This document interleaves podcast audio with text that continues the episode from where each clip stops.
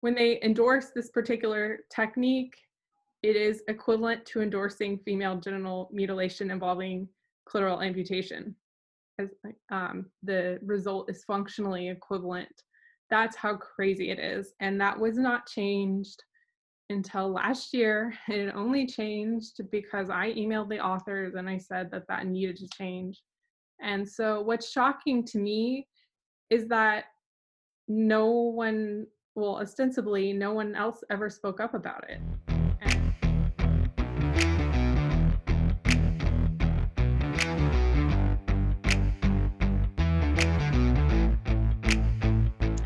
Imagine you are a 17 or an 18 year old girl and you are on the internet and you see ads from a medical provider that show before and after pictures of a vulva after a labiaplasty. A labiaplasty is a procedure where typically a plastic surgeon modifies the size or appearance of the labia majora or labia minora, which are commonly known as the lips of the vulva. These procedures can be called vaginal rejuvenation and other names. Imagine you saw before and after pictures and suddenly thought there was something wrong with your vulva and that you needed the procedure. You never had really had a problem, but suddenly you did. You thought, just based on a picture, you thought you did, and you had a procedure, only to realize not only was more than you thought would be done, done, but now your sensation around your clitoris is reduced. Who you just heard is Jessica Pin. Jessica is an advocate on social media for vulvar and specifically clitoral anatomy to be included in medical and surgical textbooks. And I wanted to bring her on to share her story because it is absolutely relevant to what happens to teen to teenagers and to women nowadays. A lot of women don't know what they're what they're getting themselves into when they go and get these procedures done. I am so impressed by Jessica's bravery in doing what she's doing. It's scary to even email researchers and physicians as a healthcare provider. And she is just doing the thing, and I love it. I highly, highly recommend that women who are having these procedures done that have sensory problems, that they seek the advice of a pelvic floor physical therapist if there is an issue with sensation, because that's something that we help with. Um, that is not something that Jessica really talked, Jessica and I talked about, but I just wanted to mention that. I really admire her bravery for doing what she's doing. She's really changing a lot of textbooks out there. It's slow, but it is she's making it happen and these are the people that you know they get flack or they get some pushback but they make they're the the people that are you can follow jessica at jessica underscore ann underscore pin and then you can really help out the podcast by rating, reviewing, and subscribing to the podcast on the iTunes app if you have an Apple phone or Spotify. And you can follow us at Pelvic Docs Podcast on Instagram. You can follow me at the dot vagina doc. For this episode and all future episodes, remember our disclaimer. The information used in this podcast should not be used as a substitute for or in lieu of medical advice, diagnosis, or treatment. Let's get on with the show. Welcome back to Real Talk with the Pelvic Docs. I am your host, Dr. Jocelyn Conley, pelvic floor physical therapist, and today I have Jessica Pin on the show. Jessica, thank you so much for coming on. Why don't you t- tell us your story? Um, so I have just been advocating for better coverage of clitoral anatomy in medical textbooks, especially in OBGYN textbooks and also journals. Um, and the reason why is because I had a an experience um, with labiaplasty when I was younger, where a clitoral hood reduction was done without my consent um, during my labiaplasty, and the nerves of my clitoris were cut, and so I lost clitoral sensation. And in the years following my surgery, um, doctors told me that that couldn't have happened and i had a lot of trouble getting help and getting diagnosed and i felt crazy and i ended up teaching myself the anatomy um, a few studies that had been published and i also had to understand how that could possibly happen because i had assumed that doctors would know this anatomy better and I had to explain what happened to me in order to deal with it. And then I got this idea that I needed to stop it from happening to other people um, just in order to come to peace with what happened to me. And so that's why I do what I do, I guess. Wow. So, how old were you and what led you to even getting a labiaplasty? I was 18. I didn't know what a clitoris was. Um, I Googled to find out.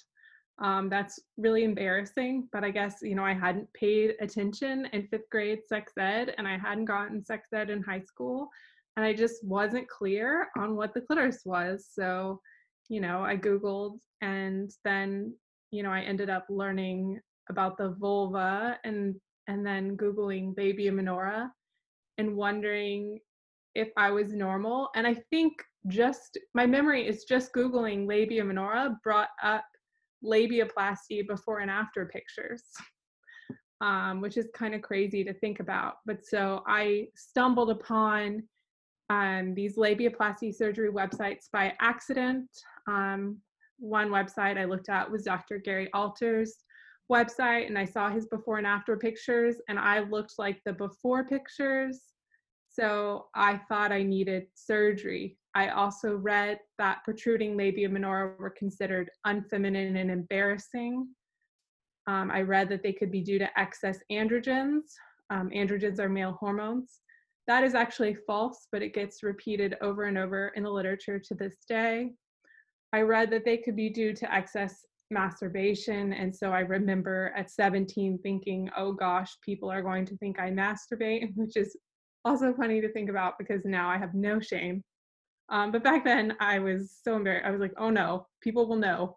And um, the other thing is, even to this day, um, in the 2018 Medscape article on labiaplasty, they say they say labial hypertrophy can be caused by sexual activity. And that's just another myth. And it's so frustrating, but it adds to the stigma around large labia minora. And so I was reading all of this at age 17, thinking, oh gosh, I have a problem. And unlike a lot of women who develop these insecurities around their labia minora, I didn't have any insecurities until I started looking online and read mostly what doctors were saying and back then, I really trusted that anything a doctor published had to be true. And so I took what they published online on their websites to heart. And I also looked at the peer reviewed literature on labiaplasty published at the time. And again, I saw a lot of these same derogatory statements um, about causes of labial hypertrophy and about them being considered unfeminine and embarrassing and so I thought that this was really authoritative. And um, I also read that there were no risks to sexual function. Um, I even read that patients had improved sexual function. And I read these surgeries were safe and effective. And so I thought that you know, I could safely have a labiaplasty. I thought I needed a labiaplasty. And so, you know, first I went to my mom and she thought that it was such a stupid thing to worry about. And so I felt kind of desperate and I didn't know what to do. So I actually lied and told my father that I had pain while riding my bike. But you know, I was 17 years old when I was doing this. I didn't know any better. I thought I had this embarrassing problem. And if I had really had an issue with pain riding my bike, then someone should have suggested a new bike seat. You know, my OBGYN, who I was taken to for surgery, should not have been so eager to operate on me. And he definitely should not have done the clitoral hood reduction without my consent. And he definitely should not have completely removed my labia minora, which he also did. And is a common outcome with these procedures. And the reason why it happens is because there are no training standards. So um, complete accidental amputations still happen to this day.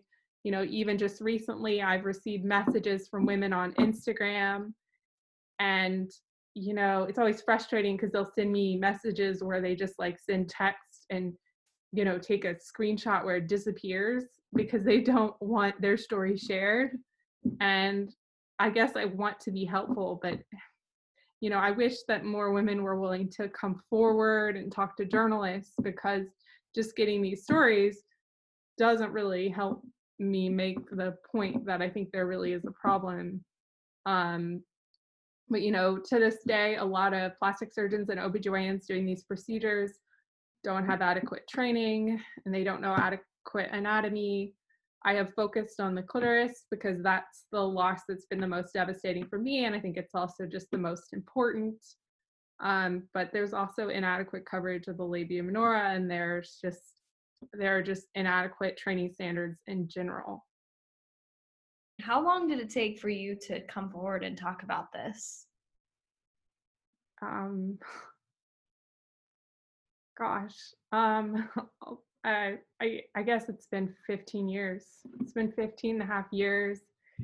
And I didn't start talking about it publicly until 2018, until two years ago. Two years ago is when I finally started talking about it online, it started with first posting about clitoral anatomy because I thought, you know, I had noticed some of the work of Sophia Wallace and some other women who had drawn attention to the clitoris. And I think that knowing about their work had made me much less afraid to talk about the clitoris because I felt like, oh, talking about the clitoris is legitimate now, and I can just have this interest in the clitoris without people thinking that I'm a pervert. Right. Um, because back in 2012, actually, an ex boyfriend of mine suggested that I just start talking about the clitoris as if it was an academic interest. And I remember just thinking that was a bit crazy and being kind of scared to do that. And I actually did try to talk about it at a bar with some male medical students, and it didn't go very well for me. I ended up just kind of feeling like no one understood me and getting upset. Um, but um, I finally started posting about it in March online in March 2018 after getting an email from a urologist who said, you know, she didn't know how to get the anatomy disseminated. And I guess I just got frustrated and I thought, you know, maybe if I just started posting about it online, that would help. And I still don't really know if sharing the anatomy online and talking about my story online has helped. I think that maybe it has, um, but that's the the route that I've taken.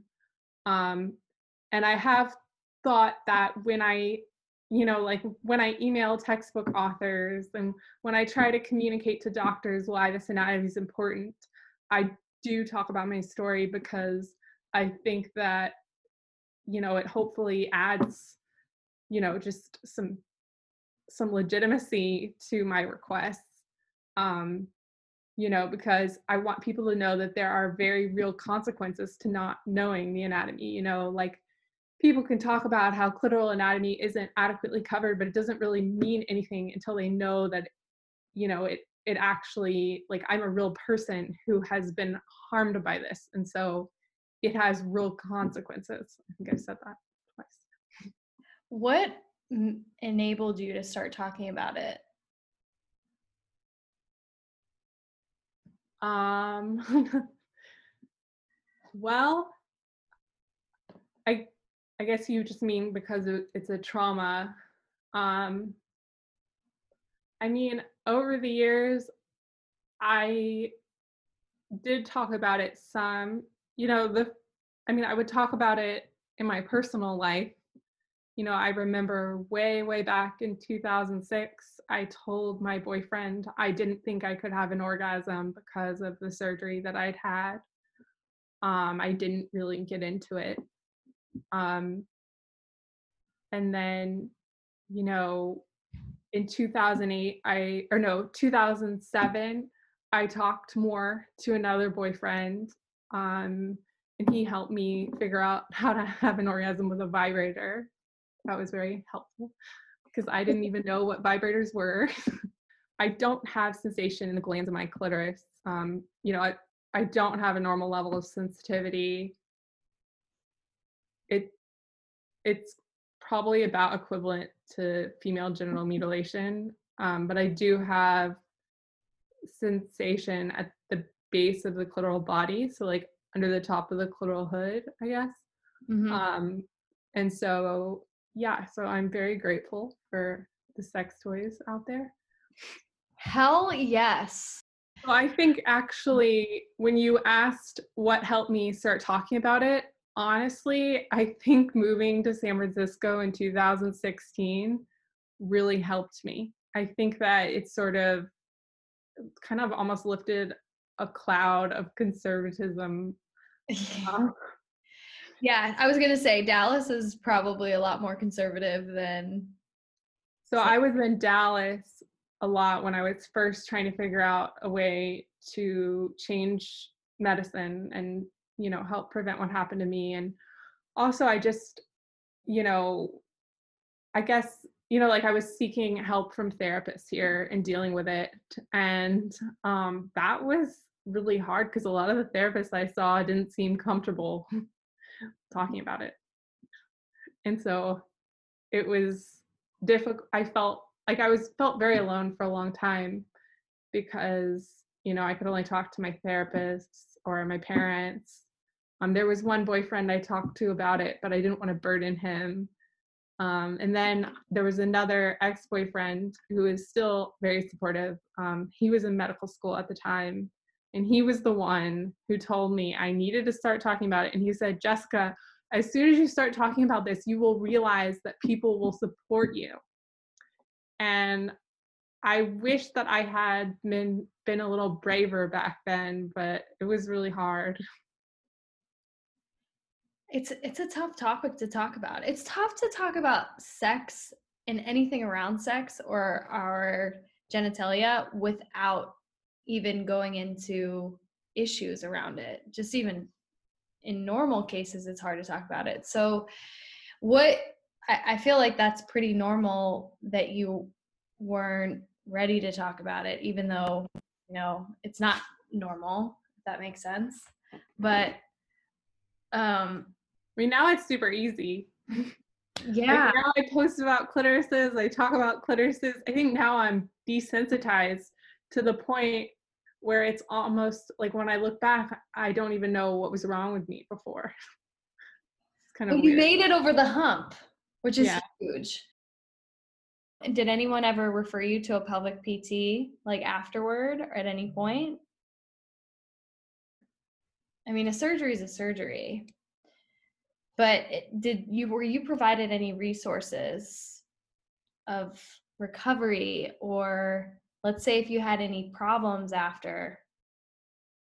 I mean, the problems that I had afterwards was I had lost external genital sensation, um, and I didn't bring it up to my doctor for a long time because, well, my original doctor was an old man, and I felt very uncomfortable around him, and so I didn't tell him that there was any. I didn't talk to him about any problems with my surgery. Um, I assumed it was my fault, which is weird to think about now, but I just thought, you know, first of all, I thought I had needed surgery and that maybe it was worth what I lost because I, I didn't have a choice. Like that's what I was telling myself that I just really needed that surgery. And then um, I think, you know, it was a really big turning point for me when I realized when, well, when I first started watching porn, my experience with porn was a little bit atypical because my first thought when I watched porn was, oh, that's what I used to look like. And I did not need that labiaplasty. Really? So, yeah. So I, I actually really don't like it when people blame porn for the rise in female genital cosmetic surgery because porn would have saved me from my surgery. Um, because I mean, I see, I feel like there are a fair amount of women who have reasonably large labia minora in porn. Um, I think for me, I don't know if mine were really that big. Um, I think mostly my labia majora are very small, so there just wasn't anywhere for them to hide. Jeez. So, along your journey of, okay, this happened, and then you wanted to change the medical literature or the textbooks out there. What have you found? What kind of shocking information should people know about that you have found? Well, one thing that I put on my Instagram is that until 2019, the most popular OBGYN surgery textbook only mentioned the dorsal nerves of the clitoris in the context of cutting them on purpose. Um, those were the nerves of mine that were injured. Um, they are responsible for clitoral sensation, um, in this OBGYN textbook. It's called Te Linde's Operative Gynecology. The course of the dorsal nerves in the clitoris are om- were omitted from the vulvar anatomy chapter. They are now they're now included. I got that changed. Um, but previously they were omitted and they were only mentioned in this textbook in the context of a clitoroplasty technique that involved cutting them on purpose instead of attempting to spare them. And the authors said that a lack of clitoral sensation did not seem to impact patients' later sexual behavior. They said sexual function seemed satisfactory after cutting the innervation to the glands. So that is really shocking if you consider that 70% of women need external clitoral sensation to orgasm, and I actually think that number is really higher because that's just the number of women who say that they that they need, you know, direct external clitoral sensation. I think there are a lot of ways in which the clitoris or in which the clitoral glands get stimulated indirectly. And I think, you know, a lot of that stimulation is just sort of inevitable with intercourse, honestly. Um, so I think, you know, when they say when they endorse this particular technique, it is equivalent to endorsing female genital mutilation involving clitoral amputation. As um, the result is functionally equivalent. That's how crazy it is. And that was not changed until last year. It only changed because I emailed the authors and I said that that needed to change. And so, what's shocking to me is that no one well, ostensibly, no one else ever spoke up about it. And to me, that's shocking because it just says a lot about, I guess, problems with medicine in general that no doctors spoke up. So, all you female doctors out there that are not speaking up, it's time to step out of your shell. One thing is that these days, um, most OBGYNs are women. I think um, I think the number is 60%. Um, and so women clearly have a lot of power to change things in medicine and to dictate, you know, the, the standard of care for women. Um, so I just, I don't see any reason for this sort of thing to continue. Yeah, I mean, I think the topic of authority and women and healthcare is a whole nother podcast in it in of itself so we'll save that for a different time. But do you feel that this is an issue of physicians admitting wrong or an issue of power? So I, I really do believe that most um, most doctors go into medicine because they really sincerely want to help people. Um, but I think that there is a culture of medical paternalism that causes this sort of attitude towards patients. Um, and I think that's why, you know, a lot of patients may struggle to be listened to and maybe met with dismissive reactions. Um, in the wake of my surgery, when I first asked if my surgery could have affected my sexual function, I was nearly, I mean, I was trying to say that it did, but I was deferring to the authority of my doctor. Um, I was so scared to even talk about it at all. I felt like I was imposing on her. Um, she said, no, my surgery could not have affected my sexual function. She told me I just needed to relax. So I switched doctors. I went to a new doctor, and she told me I just needed to fall in love. And so I I got these dismissive reactions. Later, I went back to that doctor and I, you know, I explained the anatomy anatomy to her and I explained that what happened to me was not okay. And I asked if she could please tell other patients like me that they could report their surgeons.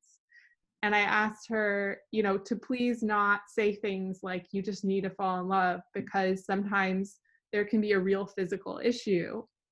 Um, and she kicked me out of her office.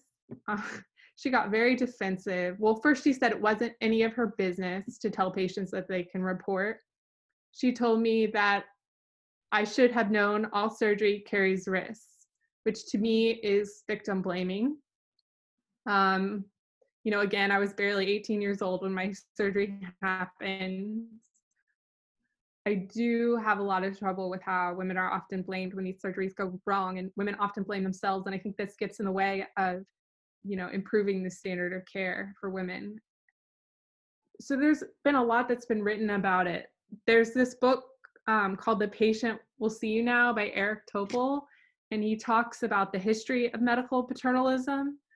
Um, in the old days, doctors were basically taught to lie to patients they wouldn't even tell patients when they had cancer. Um, you know, there's this history of doctor knows best. And I think also doctors go through so much training and they invest so much of their lives into medicine.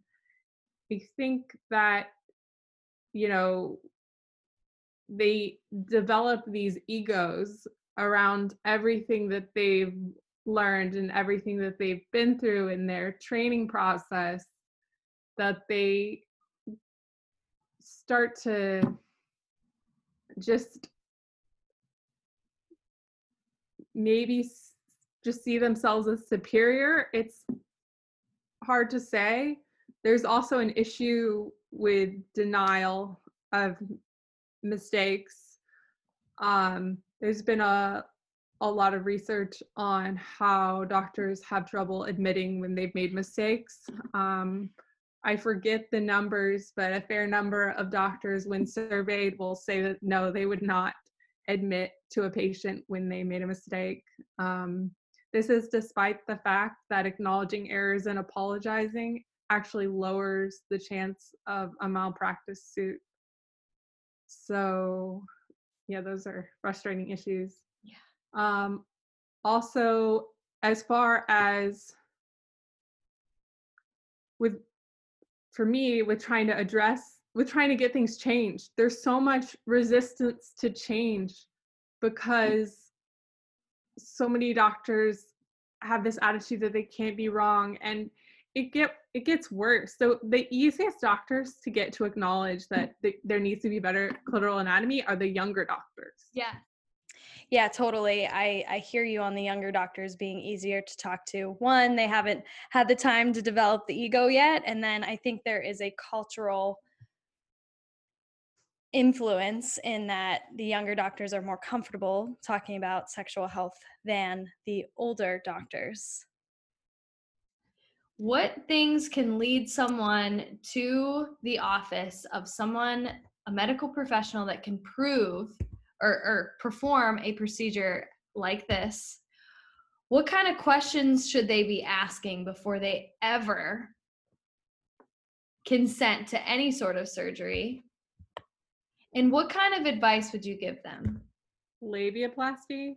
Yeah. Um, as far as for patients seeking labiaplasty, they should look into the training of whoever they're going to see.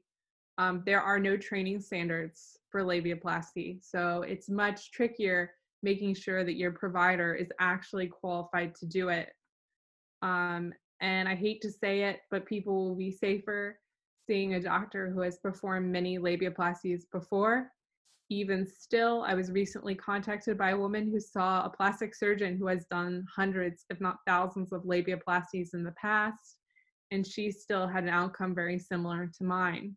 And so she has lost clitoral sensation and she's gone back to her surgeon and told him she can't, she basically can't feel her clitoris anymore. And he said that it's probably psychosomatic. Um, so, you know, these stories are concerning. I think they're probably rare.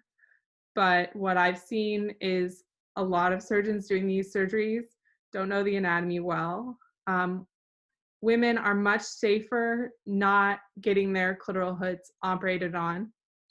Um, like I said before, my clitoral hood was operated on without my consent. So I tell anyone to make sure, I mean, it sounds ridiculous to say, but I, you kind of have to make sure your doctor knows the difference between the labia minora and the clitoral hood. Um, I personally think plastic surgeons are probably safer than OBGYNs. Um, my father is a plastic surgeon, and so he knew that plastic surgeons um, didn't get taught very good vulvar anatomy. And so he assumed that I would be safer with an OBGYN, but OBGYNs don't get very much education of vulvar anatomy either. So that didn't really help me. Meanwhile, OBGYNs have much less surgery training. And so that's why I think in general, plastic surgeons are probably safer. Um, in general, they learn better anatomy. They're more used to learning super, super detailed anatomy for other body parts. Um, I think, you know, they're just a little bit more precise about things. So, so yeah, I'd say go to plastic surgeon. I'd say check that they've had special training in labiaplasty. I'd say don't let them touch your clitoral hood because there's I just I can't imagine any situation where anyone needs their clitoral hood reduced. Um, some surgeons will say it improves sexual function. I think that's total bullshit. Uh, I mean, there are there is such a thing as clitoral phimosis and um, clitoral adhesions, which can actually lead to sexual dysfunction. So claims of clitoral hood reductions improving sexual function could be addressing some sort of issue like that, maybe. But otherwise, I, I just I think claims that clitoral hood reductions improve sexual function are bullshit. They definitely can damage sexual function because what most surgeons don't realize is that the clitoral hood, most of the clitoral hood is basically the shaft skin of the clitoris. I mean, quite literally, when you're dissecting, you just remove the clitoral hood skin, and then right underneath is the body of the clitoris, which is basically just like a mini little shaft. And then you just kind of dissect a little further, and there are the nerves. And so, to me, I mean, I am not a surgeon, but the nerves are right there. And I think probably when surgeons know the anatomy, they can safely do these. But I think it's probably best to just not get your clitoral hood operated on at all. Don't touch the clitoral hood. Yeah. Um, and I think also if, if anyone's getting a labiaplasty, I would say it's not worth doing for aesthetic reasons. Um, I just this claim this idea that smaller labia minora are more are more attractive is total bullshit. There are tons of guys who prefer larger labia minora. As I've gotten older, I've I've decided that you know, large labia minora actually look really cool and pretty a lot of the time. Um, so I'd say unless your labia minora are really causing issues, like, you know, I, I know there are extreme cases where they can like actually, you know, come out of your bathing suit or cause pain um, Yeah. or discomfort. Like I never had these problems. I just claimed that I did, which, you know, that was one thing that people used to tell me it was my fault when I first started talking about it, which is hard. You know, like when I first told my parents, they were like, well, you shouldn't have lied. That didn't help me. Um, I don't recommend lying about symptoms. Um, so there is that. Uh, I think that, I mean, I would bet that a lot of teenagers in that situation do just because it can be so hard to, yeah. you know, Being at least for sucks. being a teenager. Yeah, it's hard. I mean, I just felt so desperate. And I've seen that same kind of desperation from teenagers online. Like I saw a teenager saying that she wouldn't mind losing clitoral sensation as long as she could just get rid of her labia. And I was like, whoa, whoa, hold up. You're 16. You don't know what you're talking about. Don't about. say that.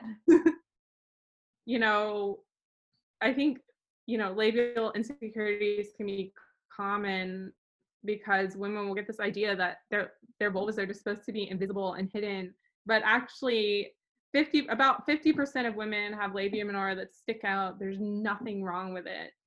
Um, and there's these beauty standards in my opinion are not like other beauty standards. So i'm honestly you know i am the daughter of a plastic surgeon. I'm honestly a little bit vain.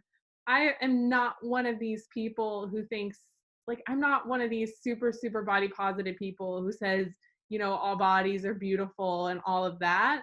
But i do say when it comes to vulvas there isn't a lot of evidence around these aesthetic preferences that are marketed to women. So it's not like like for example you know having a low waist to hip ratio is a validated beauty standard that you know has been shown in studies of aesthetic preferences, but invisible labia definitely has not. In fact, there was one study I saw where participants rated the vulva that they found most attractive, and the one that was picked the most was pretty average looking. Um, I mean, it looked like probably the labia minora were like 1.5 to 2 centimeters, which is pretty average and that's what people were picking. So it wasn't like they chose the super minimal type vulva. It wasn't like that. It was not what the what the labiaplasty surgeons are marketing. So I'd say if anyone's going to get a labiaplasty, they need to see someone who believes in leaving a reasonable amount of labia minora. Can you talk about how you you've figured out your body since so you've reduced significantly reduced clitoral sensation. How was your journey learning how to orgasm since then? Because a lot of women have never had an orgasm before. And so you had a uphill So I battle. think that if I can figure out how to orgasm, that anyone can figure out how to orgasm. Would you would you do? What's the secrets? Um, so a lot of the time when I read about women having difficulty orgasming, I read about all these mental blocks, and I never had those. Um, so I can't relate to that. Um, you know, I guess for me, it was just a matter of how do I figure out how to get enough physical sensation and physical stimulation. For me, it's always been very physical and not emotional or mental. So it's never really been about getting out of my head or anything like that. It's just been about like trying new vibrators until one works for me. Um, I mean, I'm jealous. I mean, I guess things like porn and stuff help me, honestly. Um, I How think about location? Do you have any tips on location that you discovered? Or did you have to really learn the anatomy? Because a lot of women are like, no, I don't want to learn that. But really, the more you know, the more control you have over the area. Oh, as far as targeting, oh, it's extremely, extremely specific. For I have to find, like, I have to like get the vibrator on the exact right spot. And it, it's so particular that I haven't been able to teach anybody else to do it for me, you know? So that's been, you know, like my, I guess my relationship goals would be like, you know, maybe someday a guy would be able to hold my vibrator for me. but I do kind of have advice for women who haven't had orgasms because I have talked to a couple and like I would say you just have to have a problem solving mindset. You know, you just have to keep trying all different things and just not have like shame shouldn't even be part of the equation. Like shame, expectations, all that, like shoulds, ideas about how things should be, they just don't matter. The only thing that matters is just figuring out how to make it work. Yeah, and work for you because the way it works for you may not be the same as your friends.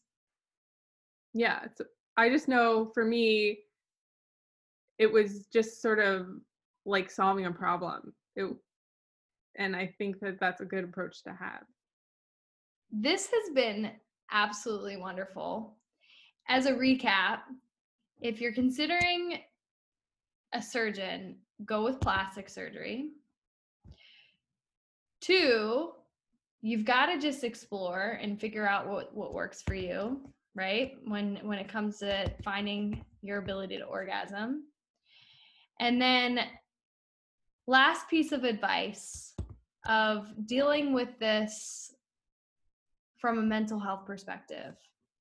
Could you provide anyone that might be listening that's struggling with issues around the clitoris, whether they've had a procedure or not, what they can do?